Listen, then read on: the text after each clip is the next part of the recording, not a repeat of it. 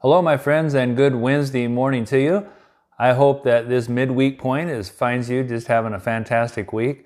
My name is Roger. Behind the scenes is my wife Angie, and we are the Barnabas Bridge. We're thankful that you're here today, and we uh, we hope that you've been able to be with us Monday and Tuesday as well. Uh, we're covering a really important topic that God repeats many times throughout Scripture, and it's just a short phrase, but it's "get up."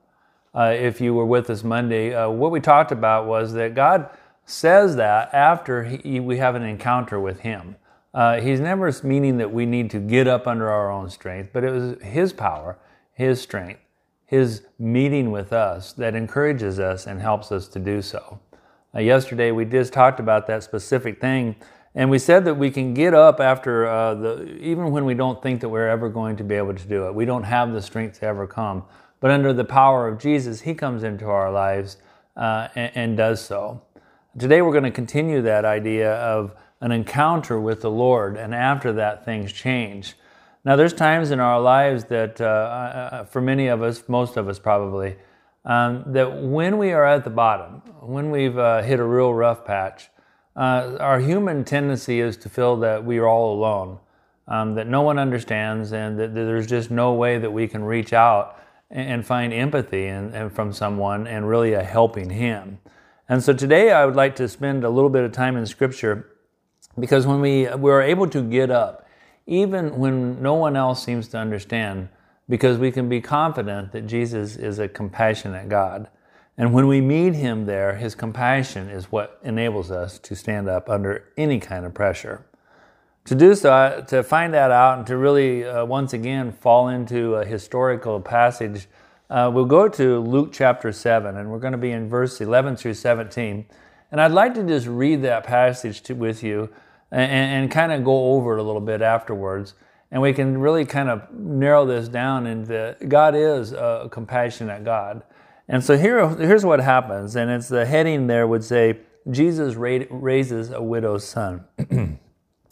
Jesus went to a town called Nain, and his disciples and a large crowd went along with him. As he approached the town gate, a dead person was being carried out, the only son of his mother, and she was a widow. And a large crowd from the town was with her.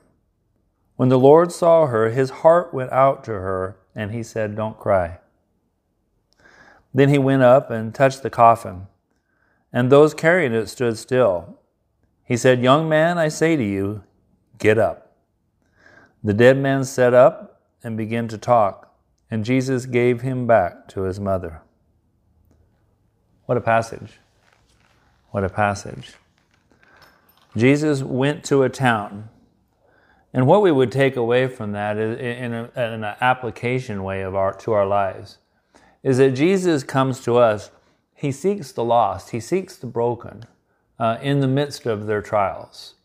Uh, when we feel that no one else cares, no one else knows what we're going through, no one could possibly give us a helping hand. Our compassionate Lord comes and seeks, to, seeks us where we are. The story is about a widow who loses her only son.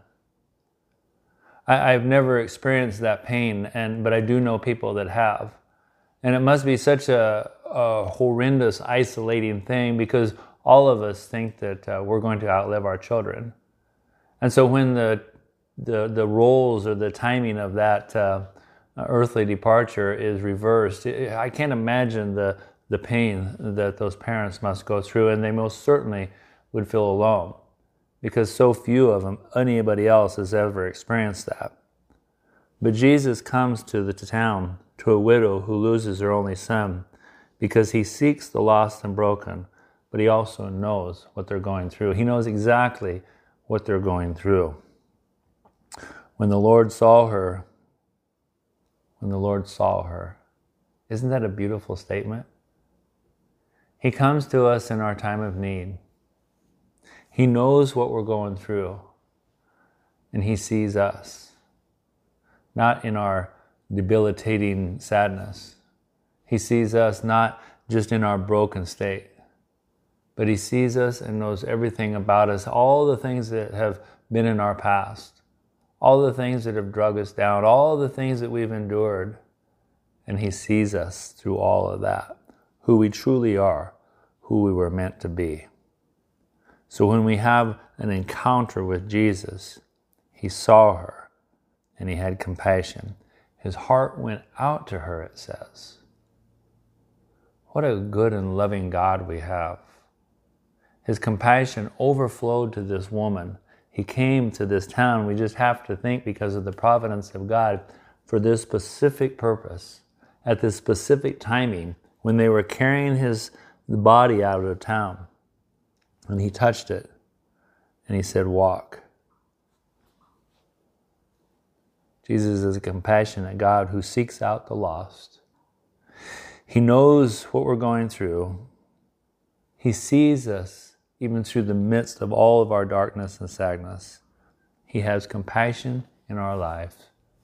And my gosh, friends, He heals. After an encounter with the compassionate Lord Jesus Christ, dead men walk, blind men see.